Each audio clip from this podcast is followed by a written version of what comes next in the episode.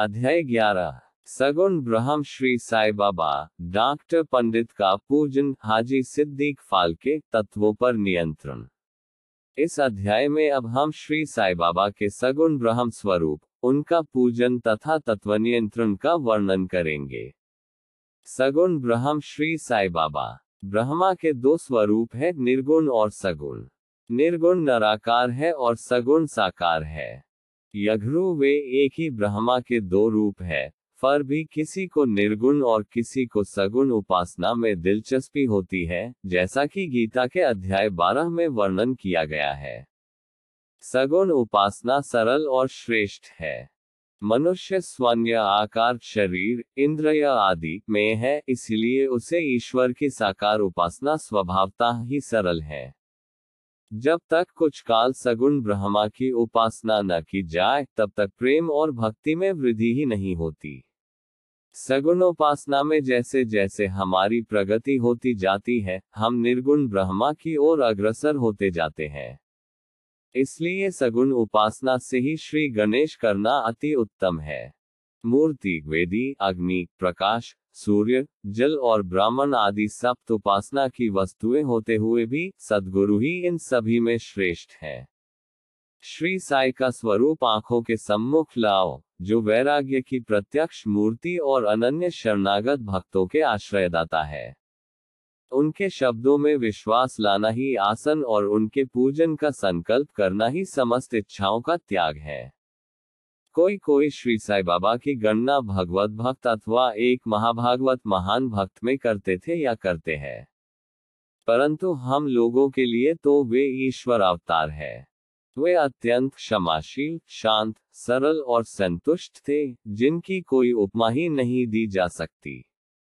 यज्ञी वे शरीरधारी थे, पर यथार्थ में निर्गुण, निराकार, अनंत और नित्य मुक्त थे।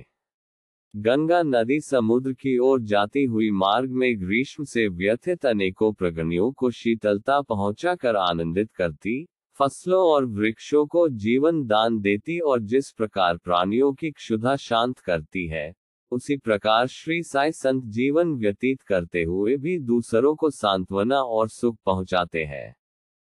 भगवान श्री कृष्ण ने कहा है, संत ही मेरी आत्मा है, वे मेरी जीवित प्रतिमा और मेरे ही विशुद्ध रूप है, मैं स्वयं वही हूँ। यह अवर्णनीय शक्तियाँ या ईश्वर की शक्ति, जो कि सत, चित और आनंद है, शिरडी में साई रूप में अवतीर्ण हुई थी। श्रुति तैत्तिरीय उपनिषद में ब्रह्मा को आनंद कहा गया है। अभी तक यह विषय केवल पुस्तकों में पढ़ते और सुनते थे, परंतु भक्तगण ने शिरडी में इस प्रकार का प्रत्यक्ष आनंद पा लिया है। बाबा सब के आश्रयदाता थे, उन्हें किसी की सहायता की आवश्यकता न थी। उनके बैठने के लिए भक्तगण एक मुलायम आसन और एक बड़ा तकिया लगा देते थे। बाबा भक्तों के भावों का आदर करते और उनकी इच्छानुसार पूजनादि करने देने में किसी प्रकार की आपत्ति न करते थे। कोई उनके सामने चंवर दुलाते, कोई वाग बजाते और कोई पाद प्रक्षालन करते थे। कोई इत्र और चंदन लगाते, कोई सुपारी, पान और अन्य वस्तुएं भेंट करते और कोई नैवेद्य ही अर्पित करते थे। यद्यपि ऐसा जान पड़ता था कि उनका निवास स्थान शिरडी में है, परंतु वे तो सर्वव्यापक थे। इसका भक्तों ने नित्य प्रति अनुभव किया। ऐसे सर्वव्यापक गुरुदेव के चरणों में मेरा बार बार नमस्कार है। डॉक्टर पंडित की भक्ति। एक बार श्री तात्यानूलकर के मित्र डॉक्टर पंडित बाबा के दर्शनार्थ शिरडी पधारे। बाबा को प्रणाम कर वे मस्जिद में कुछ देर तक बैठे। बाबा ने उन्हें श्री दादा भट्ट केलकर के पास भेजा, जहां पर उनका अच्छा स्वागत हुआ। फिर दादा भट्ट और डॉक्टर पंडित एक साथ पूजन के लिए मस्जिद पहुंचे। दादा भट्ट ने बाबा का पूजन किया। बाबा का पूजन तो प्रायः सभी किया करते थे, परंतु अभी तक उनके शुभ मस्तक पर चंदन लगाने का किसी ने भी साहस नहीं किया था। केवल एक महालसापति ही उनके गले में चंदन लगाया करते थे। डॉक्टर पंडित ने पूजन की थाली में से चंदन लेकर बाबा के मस्तक पर त्रिपुंडाकार लगाया। लोगों ने महान आश्चर्य से देखा कि बाबा ने एक शब्द भी नहीं कहा। संध्या समय दादा भट्ट ने बाबा से पूछा, क्या कारण है कि आप दूसरों को तो मस्तक पर चंदन नहीं लगाने देते, परंतु डॉक्टर पंडित को आपने कुछ भी नहीं कहा। बाबा कहने लगे, डॉक्टर पंडित ने मुझे अपने गुरु श्री रघुनाथ महाराज धोपेश्वर का, जो कि काका पुराणिक के नाम से प्रसिद्ध है, के ही समान समझा और अपने गुरु को वे जिस प्रकार चंदन लगाते थे उसी भावना से उन्होंने मुझे चंदन लगाया। तब मैं कैसे रोक सकता था? पूछने पर डॉक्टर पंडित ने दादा भट्ट से कहा कि मैंने बाबा को अपने गुरु काका पुराणिक के समान ही डालकर उन्हें त्रिपुंडाकार चंदन लगाया है, जिस प्रकार मैं अपने गुरु को सदैव लगाया करता था। यज्ञपू बाबा भक्तों को उनकी इच्छानुसार ही पूजन करने देते थे, परंतु कभी कभी तो उनका व्यवहार विचित्र ही हो जाया करता था। जब कभी वे पूजन की थाली फेंककर रुद्रावतार धारण कर लेते, तब उनके समीप जाने का साहस ही किसी को न हो सकता था। कभी वे भक्तों को झिड़कते और कभी मोम से भी नर्म होकर शांति तथा क्षमा की मूर्ति से प्रतीत होते थे। कभी कभी वे क्रोधावस्था में कंपायमान हो जाते और उनके लाल नेत्र चारों ओर घूमने लगते थे, तथापि उनके अंतःकरण में प्रेम और मातृ स्नेह का स्रोत बहा ही करता था।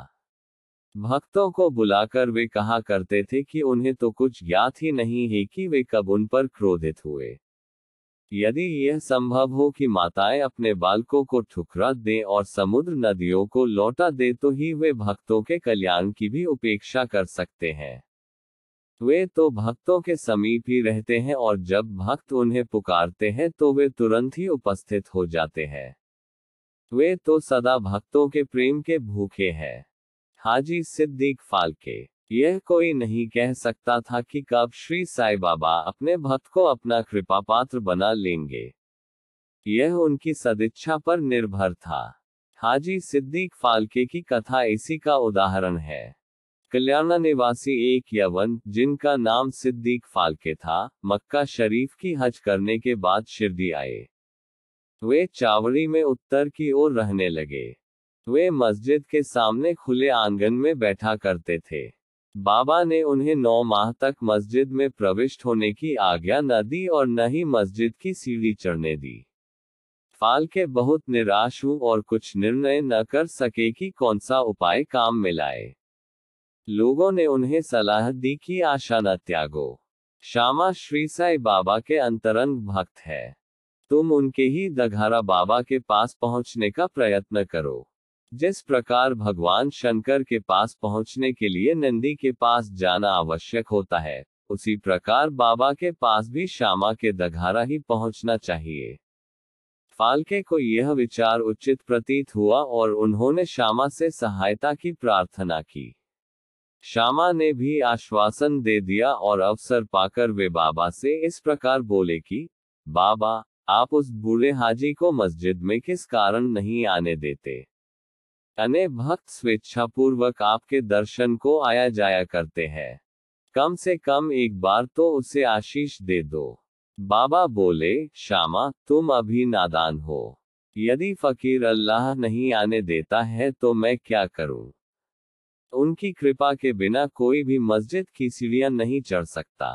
अच्छा, तुम उससे पूछ आओ कि क्या वह बारहवीं कुएं निचली पगडंडी पर आने को सहमत है। श्यामा स्वीकारात्मक उत्तर लेकर पहुंचे। फिर बाबा ने पुनः श्यामा से कहा कि उससे फिर पूछो कि क्या वह मुझे चार किश्तों में चालीस हजार रुपये देने को तैयार है। फिर श्यामा उत्तर लेकर लौटे कि आपकी आप कहें तो मैं चालीस लाख रुपये देने को तैयार हूँ।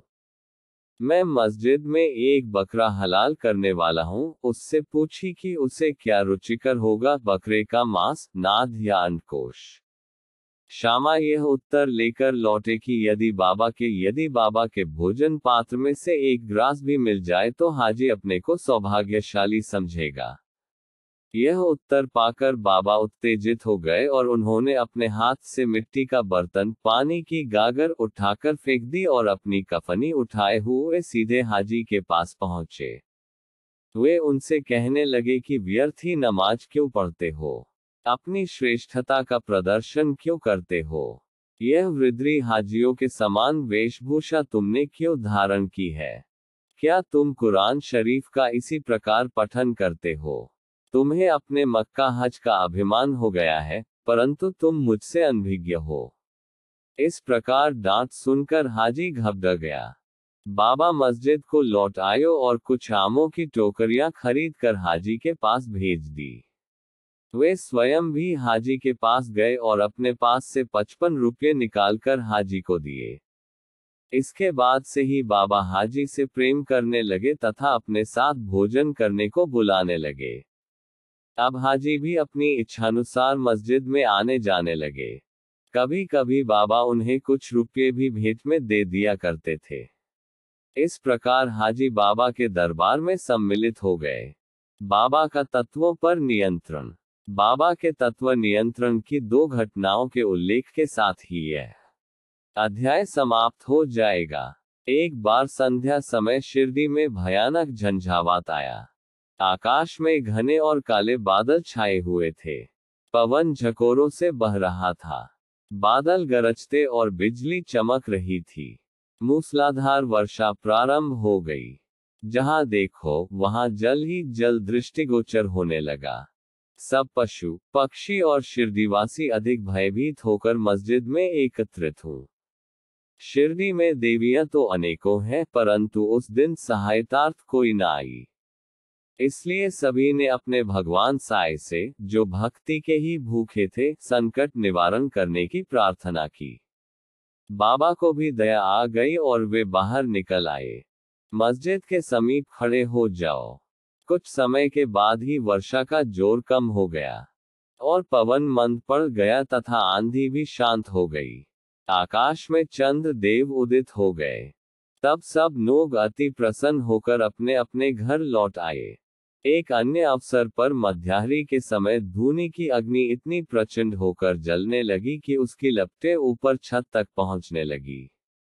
मस्जिद में बैठे हुए लोगों की समझ में न आता था कि जल डालकर अग्नि शांत कर दें अथवा कोई अन्य उपाय काम में लावे।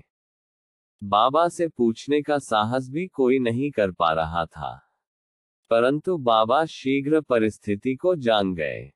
उन्होंने अपना सक्का उठाकर सामने के थंभे पर बलपूर्वक प्रहार किया और बोले, नीचो उतरो और शांत हो जाओ। सटके की प्रत्येक ठोकर पर लपटे कम होने लगी और कुछ मिनटों में ही धूनी शांत और यथापूर्व हो गई। श्री साई ईश्वर के अवतार हैं। जो उनके सामने नत हो, उनके शरणागत होगा, उस पर वे अवश्य कृपा करेंगे। जो भक्त इस अध्याय की कथाएं प्रतिदिन श्रद्धा और भक्तिपूर्वक पठन करेगा, उसका डहकों से शीघ्र ही छुटकारा हो जाएगा। केवल इतना ही नहीं, वरन उसे सदैव श्री साई चरणों का स्मरण बना रहेगा और उसे अल्पकाल में ही ईश्वर दर्शन की प्राप्ति होकर उसकी समस्त इच्छाएं पूर्ण हो जाएंगी और इस प्रकार वह निष्काम बन जाएगा। श्री सद्गुरु साईनाथार्पणमस्तु। शुभ भवतु।